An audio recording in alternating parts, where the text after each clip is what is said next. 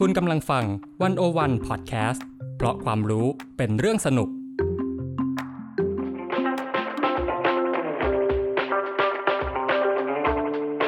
อาเซียนบอกมีไกด์ออกจากอาเซียนมุมเดิมๆ เข้าถึงอาเซียนมุมใหม่ๆ สนุกลึกและลับ แบบที่ไกด์สำนักไหนก็ไม่เคยพาไป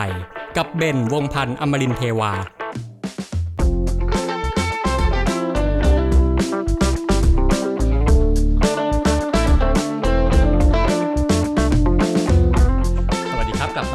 รายการอาเซียนบ่มีไกด์นะครับเผลอแป๊บเดียว EP นี้ก็ EP ที่ 19 แล้วนะฮะ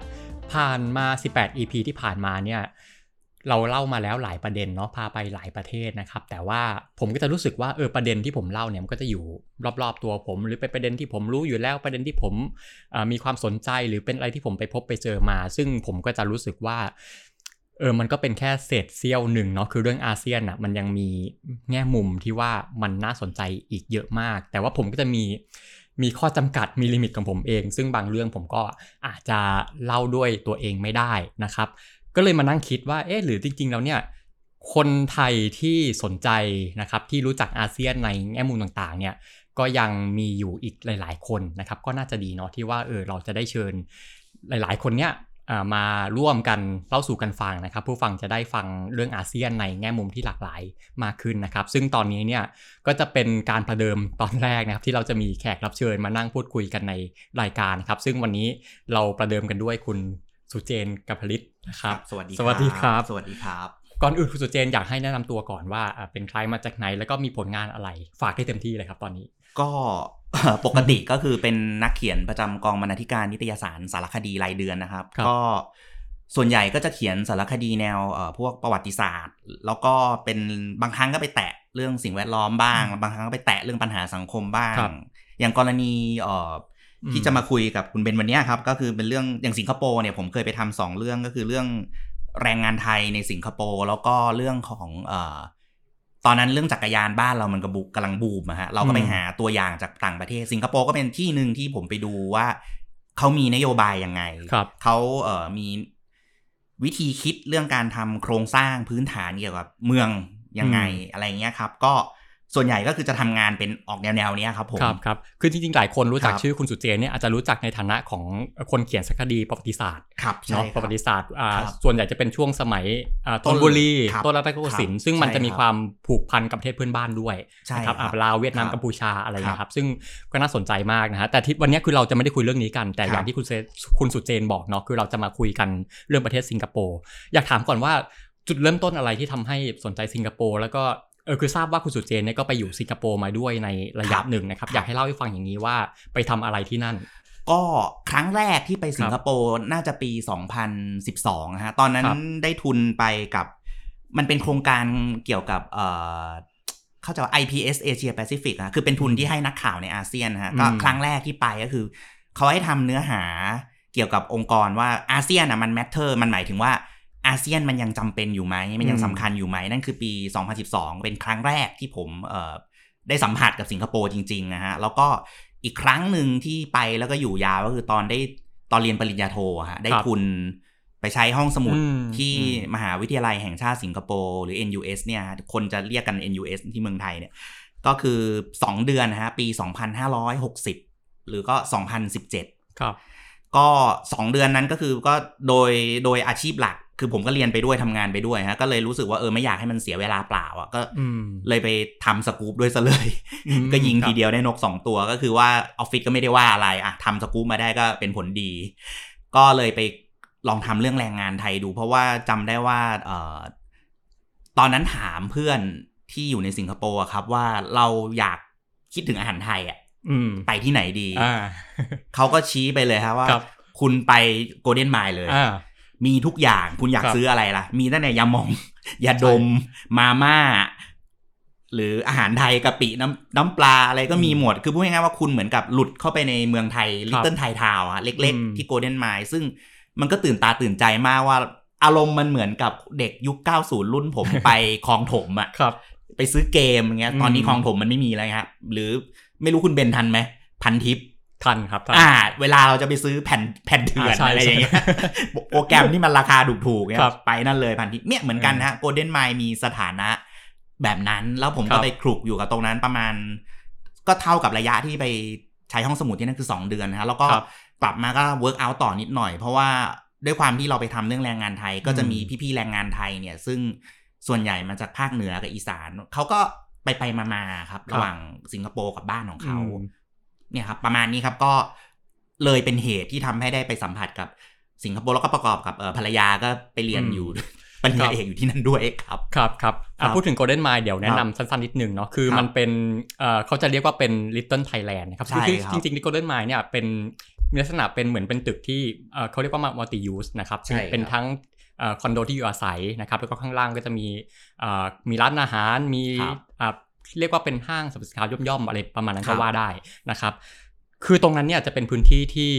คนไทยชอบไปรวมตัวกันทำให้ตรงนั้นเนี่ยจะมีสมญานามว่าเป็น Little Thailand ใช่ครับบางคนจะเรียกว่าเป็น Little บางกอกครับเป็น ไทยทาวน์อะไรแล้วแต่อ่าครับนะครับอันนี้ผมจะเล่าอย่างนี้ว่าจุดเริ่มต้นที่ผมรู้จัก Golden Mile เนี่ยคล้ายๆคุณสุเจนเลยนะครับตอนนั้นผมอ่าไปเรียนที่ NTU นะครับในช่วงปี 2019-2020 ก็เหมือนกันเฮ้ยแบบถามเพื่อนสิงคโปร์อยากกินอาหารไทยคิดนะครับถึงอยู่คิดถึงอาหารที่บ้านใช่อยู่มาสักพักคิดถึงอาหารไทยครับเผ็ดๆอะไรเงี้ยฮะถามเพื่อนสิงคโปร์ว่ามีร้านแนะนำไหมไปที่ไหนดีเขาก็บอกว่าเนี่ยมีอยู่ที่หนึ่งชื่อว่า Golden Mile ครับนะฮะเนี่ยบอกบอกยูไปเลยตรงเนี้ยอาหารไทยมีทุกอย่างนะครับอะผมก็ไป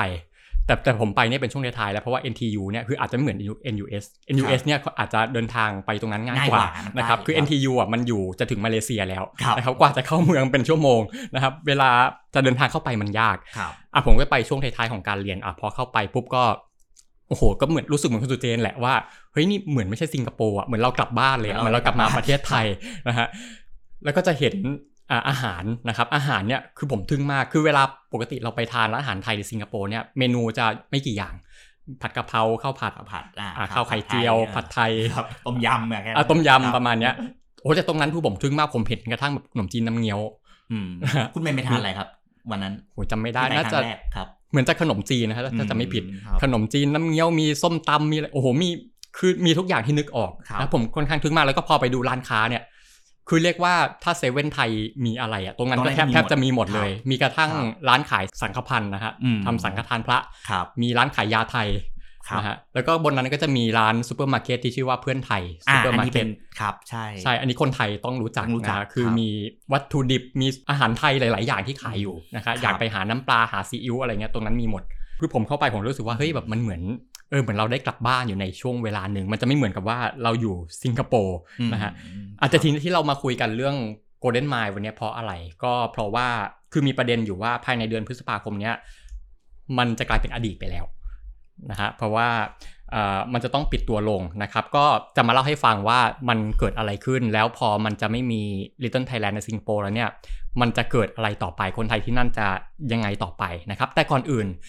อยากจะคุยถึงย้อนอดีตก่อนนะครับว่าอ่าอาคารโกลเด้นไมล์เนี่ยคุณสุเจนในฐานะที่โอเคได้ได้ได้ศึกษาตรงนี้มาเนาะเอ่ออาคารตรงนั้นมันเกิดขึ้นมายังไง แล้วมันกลายมาเป็น Little Thailand เนี่ยตั้งแต่เมื่อไหร่ ตึกนี้เออสร้างปีทำประวัตินะครับ ผมก็ครับ work out ทำการบ้านมาที่คุณเบนให้ก็คือว่าปี 1973เนี่ยเราก็กลับไปดูสกู๊ปเก่าๆเพราะมันหลายปีแล้ว 1973 มันก็ตรงกับประมาณปี 2516ครับ กลับไปยุค 14 ตุลาของเราอืมอะฮะมันเกิดยุคนั้นแหละ ใครนึกไม่ออกว่าเกิดช่วงไหน เอ่อ คือสิงคโปร์เนี่ยฮะ ด้วยความที่เขาเป็นเกาะเล็ก ๆ เนี่ยครับ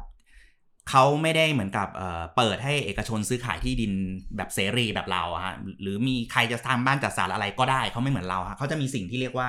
เอ่อ housing development board เป็นคนที่กำหนดว่าเออตรงเนี้ยจะทำอะไรตรงเนี้ยทำอะไรเพื่อบริหารจัดการที่ดินในเกาะ Golden Mile เนี่ยเกิดเพราะว่าหน่วยงานเนี้ยแหละฮะก็คือสร้างมาเพื่อที่จะ อยู่ใกล้อ่างเก็บน้ำกาลังนะฮะตรงนั้นคือถ้าครับเกิดใครไป Golden Mile เราจะนึกออกข้างๆ มันจะเหมือนมีทะเลทรายใช่ใช่มันคืออ่างเก็บน้ำฮะตรงนั้นเนี่ยเขาตั้งใจจะสร้างให้มันเป็นเอ่อเป็นย่านการค้าแล้วก็เป็นที่พักอาศัยก็เลย สร้างเป็นตึก 16 ชั้น Golden Mile เกิดตอนปี 2516 เป็นตึก 16 ชั้น ก็คือพูดง่ายๆว่าจุดประสงค์คือข้างบนเนี่ยให้เขาให้เป็นที่อยู่ ชั้นล่างๆประมาณ 4 ชั้นล่างเนี่ยฮะเขาให้เป็นเหมือนกับร้านค้าเอ่ออะไรก็แล้วแต่ที่เป็นธุรกิจขนาดเล็ก แต่ทีเนี้ยมันมันน่าสงสัยว่าตอนที่ผมไปทำก็ผมก็สงสัยว่าเอ๊ะมันเริ่มมีคนไทยเข้าไปรวมกันเนี่ยอืมมันโดยบังเอิญหรือว่ามันเป็นการจงใจจริง ๆ ก็คือจากที่คุยกับ จริง ๆ อันนี้ผมผมต้องพูดชื่ออาจารย์ท่านหนึ่งไว้เลยฮะอาจารย์พัฒนาจิตครับยาสา อาจารย์พัฒนาเป็นอดีตอาจารย์ที่มอขอนแก่นนะฮะแล้วก็เอ๊ะอันนี้ถ้าผิดผมผมขออภัยด้วยนะครับคผรับมไม่แน่ใจตรงนี้เท่าไหร่ แต่ว่าท่านน่ะไปโพสต์ดอกก็คือพูดง่ายๆว่าอืมไปเหมือนกับเรียน ไปทำวิจัยหลังปริญญาเอกที่ NUS แล้วตอนหลังท่านก็ทำงานที่ NUS เลย คือเป็นอาจารย์สอนอยู่ที่มหาวิทยาลัยแห่งชาติสิงคโปร์เนี่ย ท่านได้ลงไปคลุกคลีกับแรงงานเหล่านี้ แล้วก็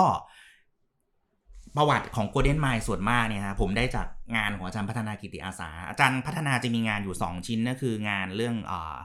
คนไกลบ้านอันนี้เป็นรวมบทสัมภาษณ์แรงงานไทยเมื่อปี 2012-13 ถ้าผมจำไม่ผิด อีกชิ้นหนึ่งคือแบร์ไลฟ์อันนี้ก็คือเขียนเป็นงานวิอืมเหมือนเป็นงานวิจัยเลยฮะเรื่องแรงงานไทยในสิงคโปร์เอ่อประวัติที่ท่านเล่ามาเนี่ย แล้วก็อันนี้ก็ตรงกับแรงงานไทยหลายคนเล่านะครับว่า เราต้องย้อนกลับไปประมาณปี 2521 เลยอะฮะอืมก็คืออันนี้ ก่อนผมเกิดอีก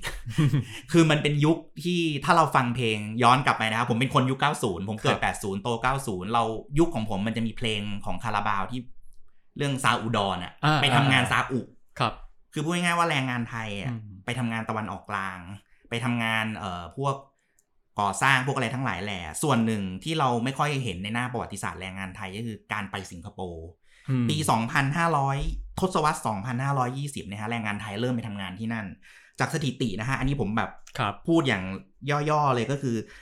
ปี 21 เนี่ยแรงงานไทยมีแค่ 400 กว่าคนเองอืมแล้วมันไต่ระดับขึ้นตามตามการพัฒนาประเทศของสิงคโปร์อย่างอืมตอนเนี้ยคนรุ่นหลังผมเข้าใจว่าคนที่ฟัง 101 อ่าน 101 เนี่ยเป็นคนเจเนเรชัน C เป็นรุ่นใหม่ๆกันนะฮะ เราเห็นว่าสิงคโปร์เป็นประเทศที่พัฒนาแล้วใช่ไหมฮะ แต่ว่าณปี21อะมันคือกำลังพัฒนาอืมแล้วเขาไต่อย่างรวดเร็วอะจาก2-1มาประมาณ ถ้าผมเข้าใจไม่ผิดทศวรรษ 2530 เนี่ยเขาเป็นประเทศพัฒนาเรียบร้อยแล้ว เพราะว่ารายได้ก็สูงมากแล้ว ระหว่างเนี้ยแหละฮะเขาต้องสร้างบ้านสร้างเมือง เพราะฉะนั้นสิงคโปร์เนี่ยเขามีประชากร ไม่ว่าจะเป็นคนท้องถิ่นหรือคนต่างชาติที่เข้ามาเนี่ยเขามีประมาณ 5 ล้าน เพราะฉะนั้นกำลังเขาไม่พอฮะคนสิง รัฐบาลสิงคโปร์สมัยลีกวนยูเนี่ยเขามีนโยบายชัดเจนว่าคนของเขาอะต้องเป็น skilled labor ต้องเป็นคนที่มีทักษะสูงอืมต้องเก่งคือเขาจะไม่ให้คนของเขาทำงานที่มันแบบ unskilled labor ระดับครับล่างอีกแล้ว เพื่อจะให้มีรายได้เข้าประเทศเยอะๆ ดังนั้นงานระดับล่างเนี่ยเป็นแรงงานต่างชาติหมดเลยอืมนี่เป็นเหตุฮะที่แรงงานไทยอะเข้าไปขุดทองที่นั่นอืมเยอะแยะ แล้วก็แรงงานไทยเนี่ยอาจารย์พัฒนาหรือกระทั่งผมไปเห็นเองเนี่ยมันก็จริงเหมือนที่ท่านเขียนนะฮะว่ามันเป็น 3D อะมันคืออะไรล่ะ dirty สกปรกเอ่อ difficult ใช่ยาก แล้วก็อีกอันหนึ่งถ้าจะไม่ผิด dangerous ครับ ใช่ ใช่ไหมอันตราย คือมันพูดง่ายๆเป็นงานตายง่าย อืม เสี่ยงแถม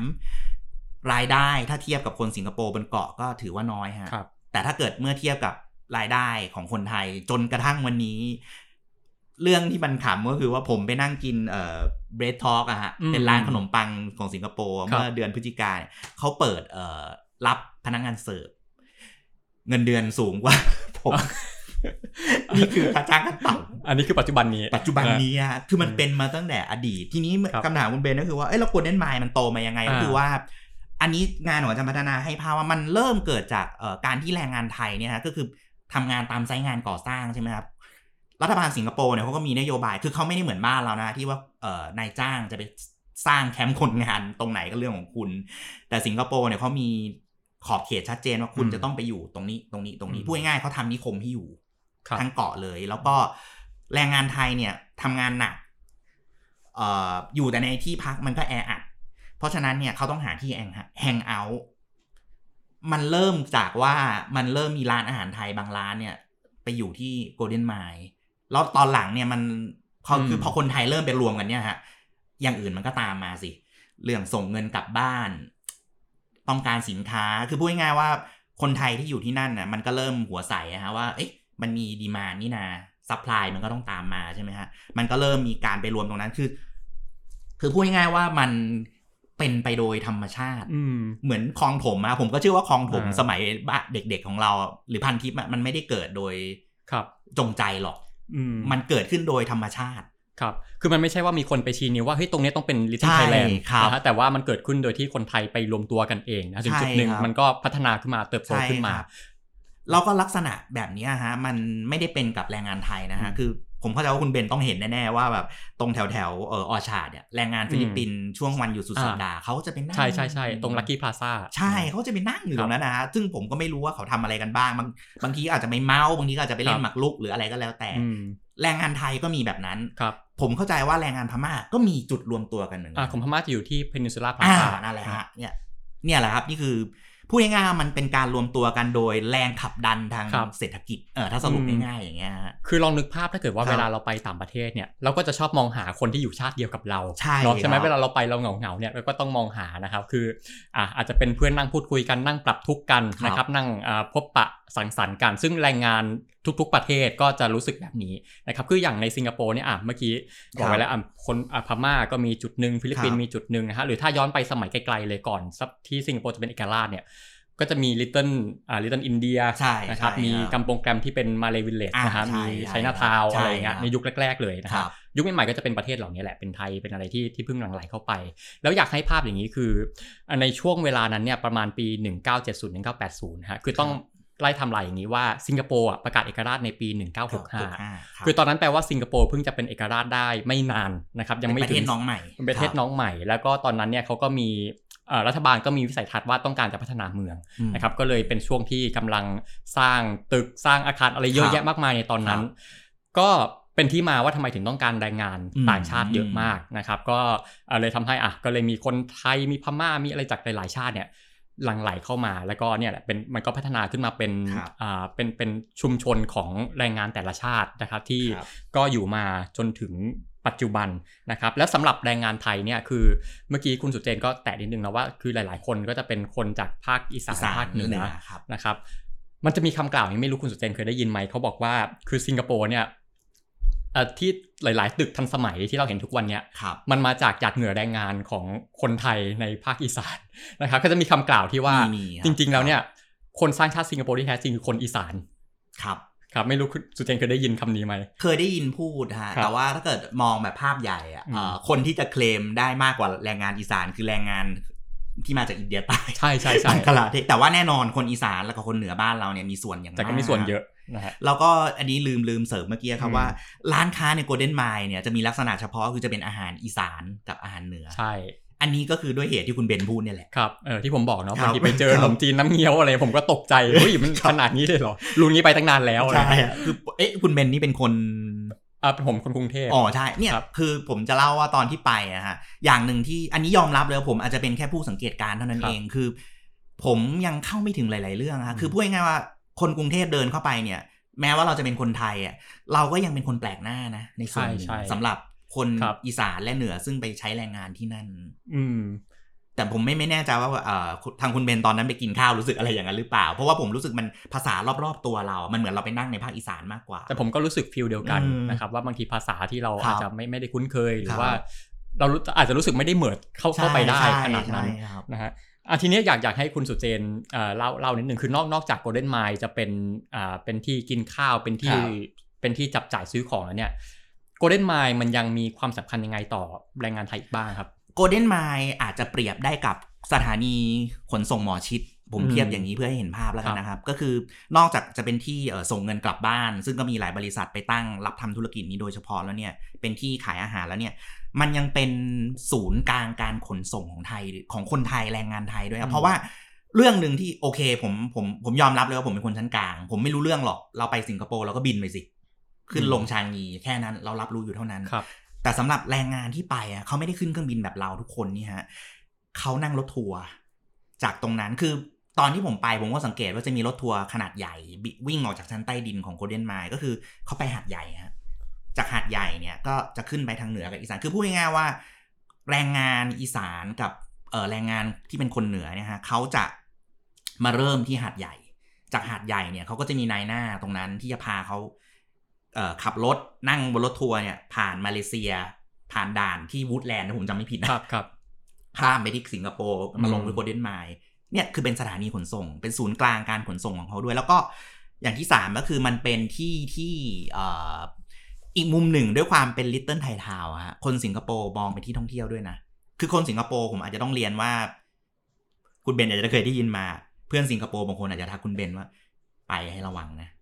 เพราะว่ามันใช่ใช่ใช่เออมันมีคือพูดง่ายๆมันครับร้อยพ่อพันแม่ครับครับคนที่มาตรงนั้นมีทั้งดีไม่ดีอืมแน่นอนว่ามันอาจจะมีเอ่อ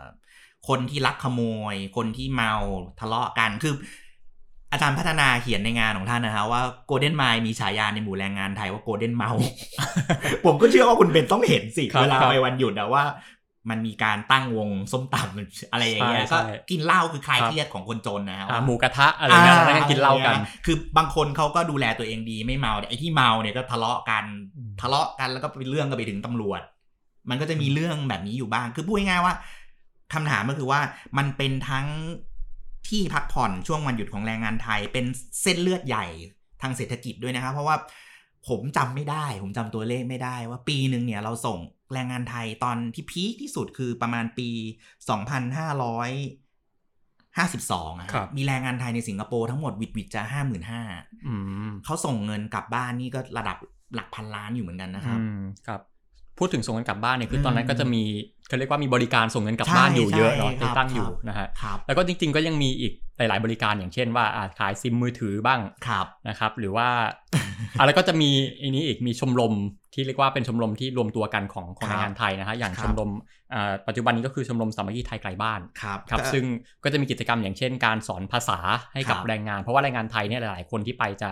พูดอังกฤษไม่ได้อืมผมก็จะมีการนี่คือปัญหาสอนภาษาให้กับแรงงานด้วยครับนะครับ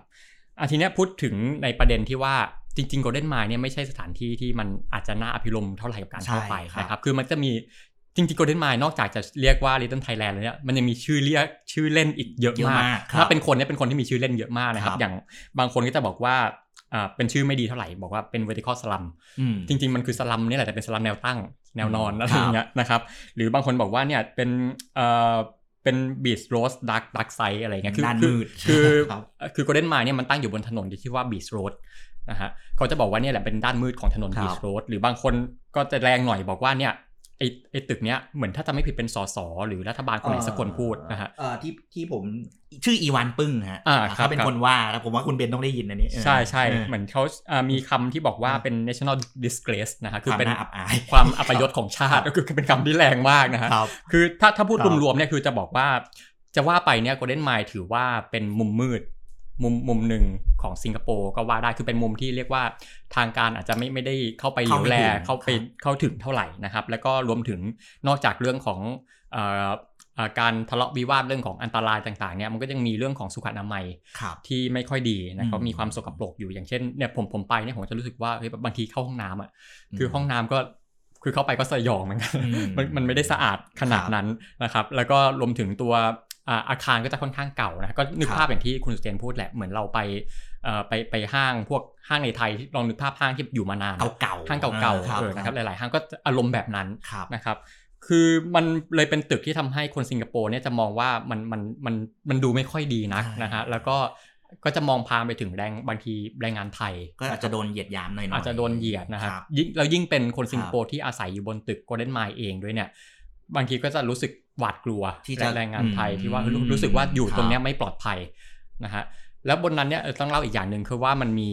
นอกจากจะมีร้านอาหารมีอะไรครับทั่วไปเนี่ยมันยังมีพวกไนท์คลับมีบาร์มี KTV อ่าครับนะครับซึ่งตอนกลางคืนก็จะ เอ่อก็จะเสียงดังจะนะเป็นฮะอีกแบบหนึ่งใช่ครับอย่างที่ผมไปมาล่าสุดเนี่ยผมก็ไปมาช่วงช่วงเอ่อช่วงเย็นช่วงกลางคืนด้วยครับนะครับผมเข้าไปก็เสียงโอ้โหเสียงเพลงร้านนู้นร้านนี้ตีกันเลยอืมนะฮะแล้วก็มีคนนั่งกินเหล้าอะไรกับันทึกของอาจารย์พัฒนาที่แกเก็บปากคำแรงงานไทยอะคือน่าสนใจมากว่าครับมันเหมือนกับพื้นที่ตรงนั้นเนี่ยโอเคแหละคือผมจริง ๆ คือเราก็เข้าใจว่าอืมแรงงานเนี่ยส่วนใหญ่มีความเครียดอืม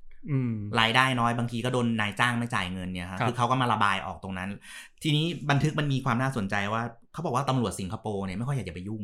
คือพูดง่ายๆว่าถ้าไม่ใช่เรื่องของประชาชนของเขาอะครับเขาเขาไม่ค่อยอยากแตะเขาปล่อยคือพูดง่ายๆว่าเวลามีเรื่องจริง ๆ ก็คือมันจะเป็นเรื่องใหญ่แล้วอะฮะอย่างเช่น สมมติมันเคยเกิดเหตุการณ์ประเภทแบบตีกันหัวล้างห้างแตกอืมหรือกระทั่งเรื่องเอ่อการขายบริการทางเพศอะไรครับอย่างเงี้ยใช่ก็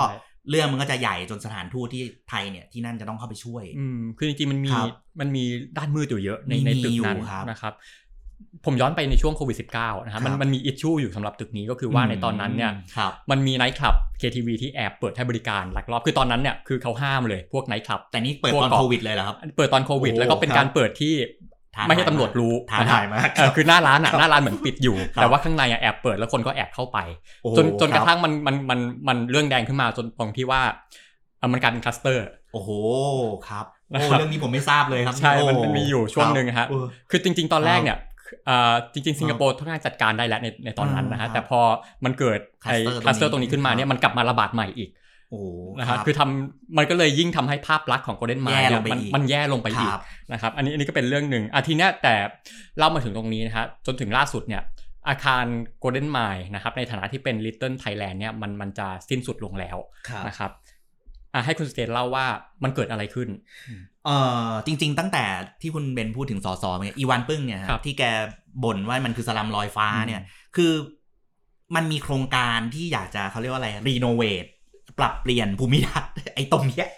สักพักแล้ว เพราะว่ามันมีเสียงบ่นจากคนสิงคโปร์รอบๆว่าแบบ คนที่มันอยู่ตรงนี้มันทำให้ทัศนียภาพเสียไอ้บางทีกระทั่งสสอีวานปึ้งเองก็บ่นว่าคนสิงคโปร์ซึ่งอยู่อาศัยบนชั้นบนๆเองเนี่ย ก็นึกจะต่อเติมอะไรก็ทำมันก็เสียทัศนียภาพไปหมด เพราะฉะนั้นเราจะต้องรีโนเวทมันซะครับ ดังนั้นเนี่ยครับ เมื่อประกอบกับหลังปี 52 เป็นต้นมาเนี่ยสถิติชัดเจนมากว่าแรงงานไทยลดลงแล้ว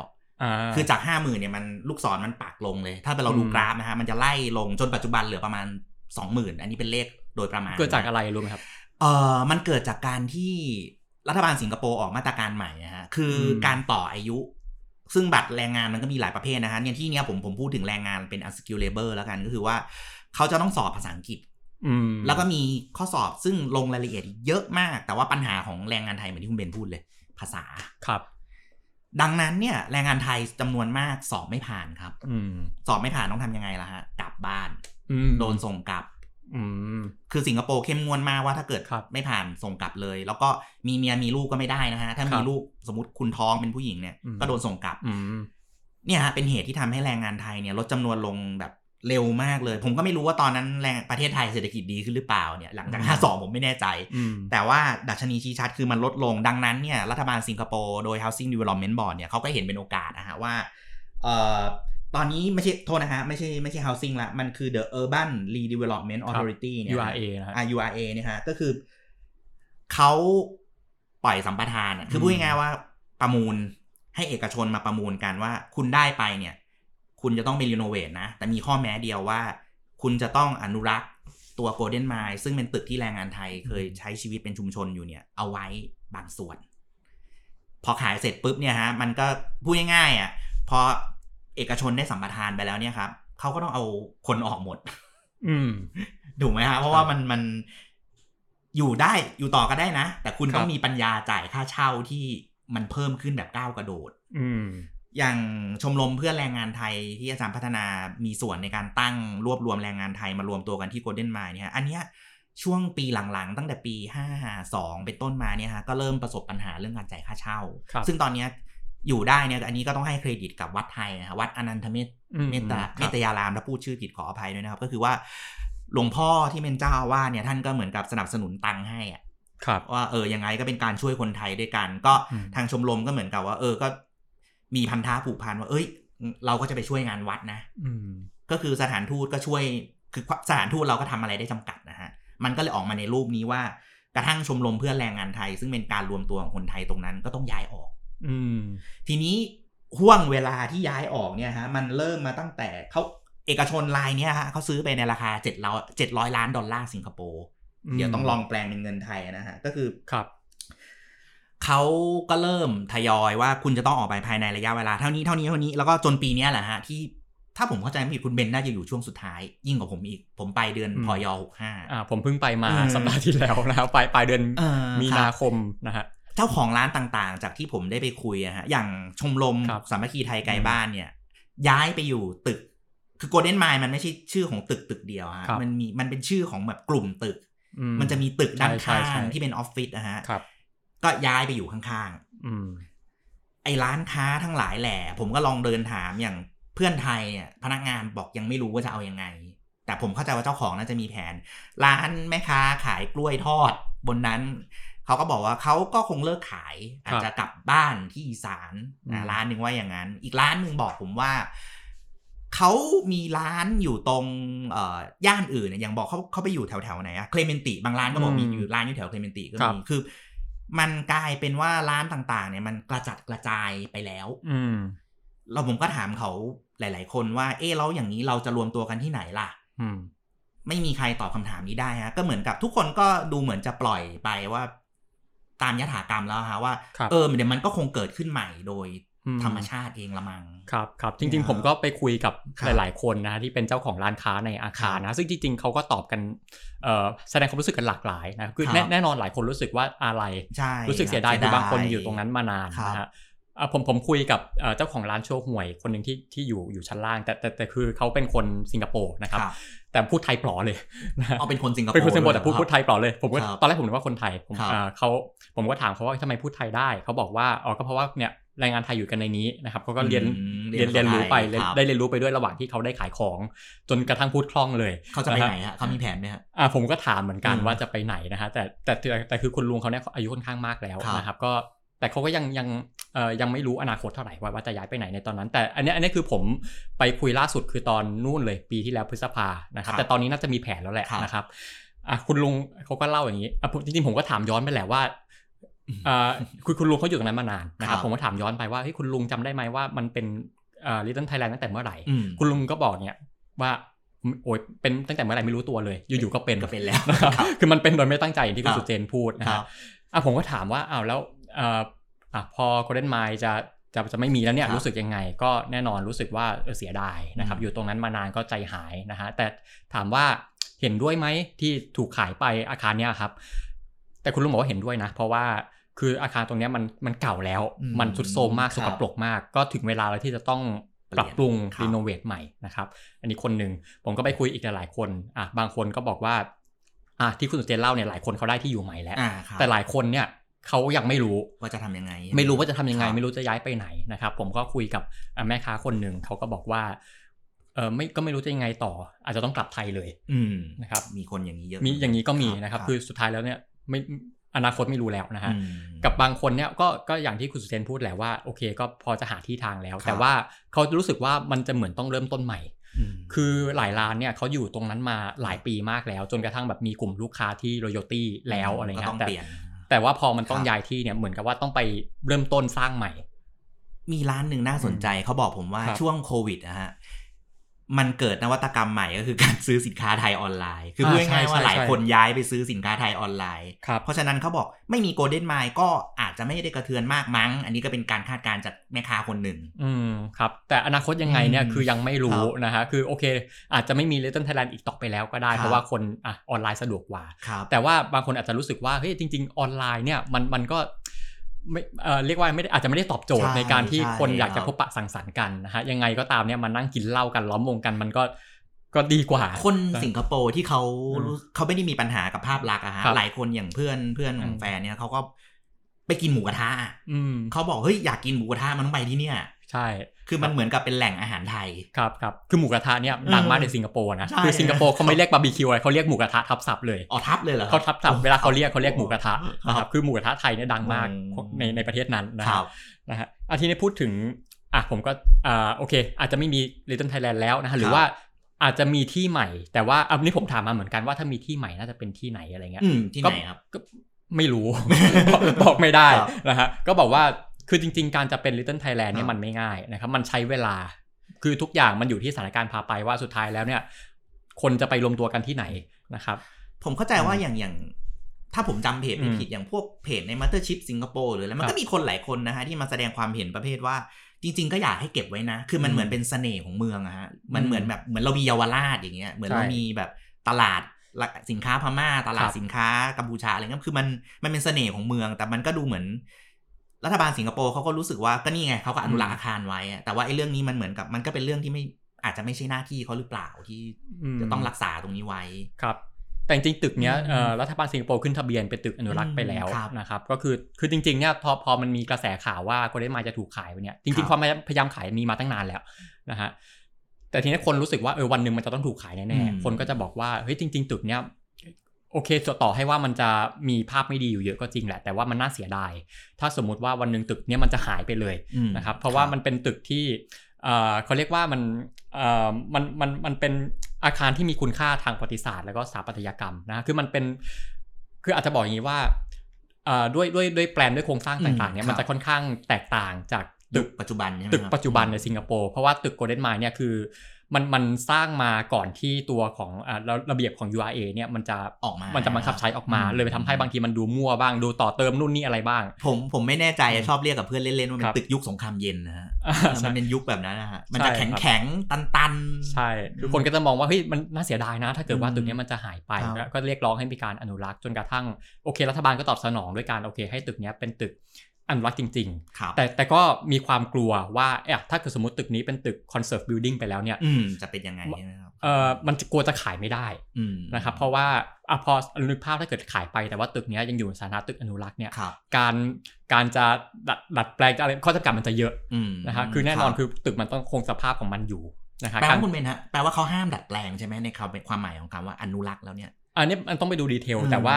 แต่แต่แต่คือรัฐบาลสิงคโปร์ก็ก็เลยตั้งเงื่อนไขอย่างนี้ว่าโอเคอ่า ถ้าเกิดว่าจะมีการขายเนี่ยรัฐบาลอืมสิงคโปร์จะให้ tax incentive นะครับคืออมเป็นแรงจูงใจทางการเงินในการที่จะอ่าที่จะ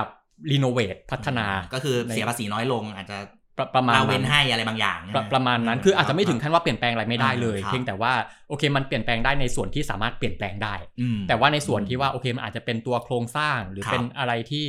มันไม่ควรจะเปลี่ยนก็ก็ไม่อยากให้เปลี่ยนอะไรประมาณนั้นอันนี้ต้องดูดีเทลที่ที่จะหายไปอีกอย่างก็คือข้างๆตึกตรงใกล้ๆอ่างเก็บครับน้ำกันลางสวนมะพร้าวนั่นน่ะอืมคือมันใกล้ๆมันจะเป็นสวนสาธารณะครับแล้วแรงงานไทยวันหยุดชอบไปนั่งปิกนิกกันอยู่แถวนั้นนะฮะอ่าไอ้ตรงนั้นนะผมเข้าใจว่าบรรยากาศก็จะหายไปด้วย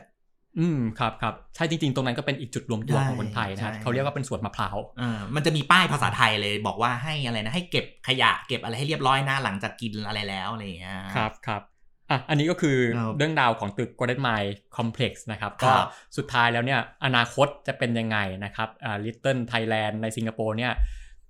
จะเกิดที่ใหม่ไหม หรือว่าสุดท้ายจะไม่มีแล้วเนี่ยรอดู รอดูนะครับ ทุกอย่างมันจะเป็นไปตามธรรมชาติของมันครับนะครับ เอาเป็นว่าวันนี้ก็ต้องขอขอบคุณคุณครับสุเจนที่มาร่วมครับพูดคุยแลกเปลี่ยนกันยินดีนะครับ และถ้าวันหน้าเนี่ยสมมติครับเอ่อมีเรื่องสมมติประวัติศาสตร์ในอาได้เซียนในไทยยินดีอะไรอย่างเงี้ยครับอะยินดีรบกวนครับคุณสุเจนยินดีนะครับครับเพราะว่ายินดีคุณสุเจนเล่าเรื่องนี้สนุกครับนะฮะอะสำหรับวันนี้รายการครับอาเซียนหมอมีไกด์ก็ต้องขอลาไปก่อนนะครับ แล้วพบกันใหม่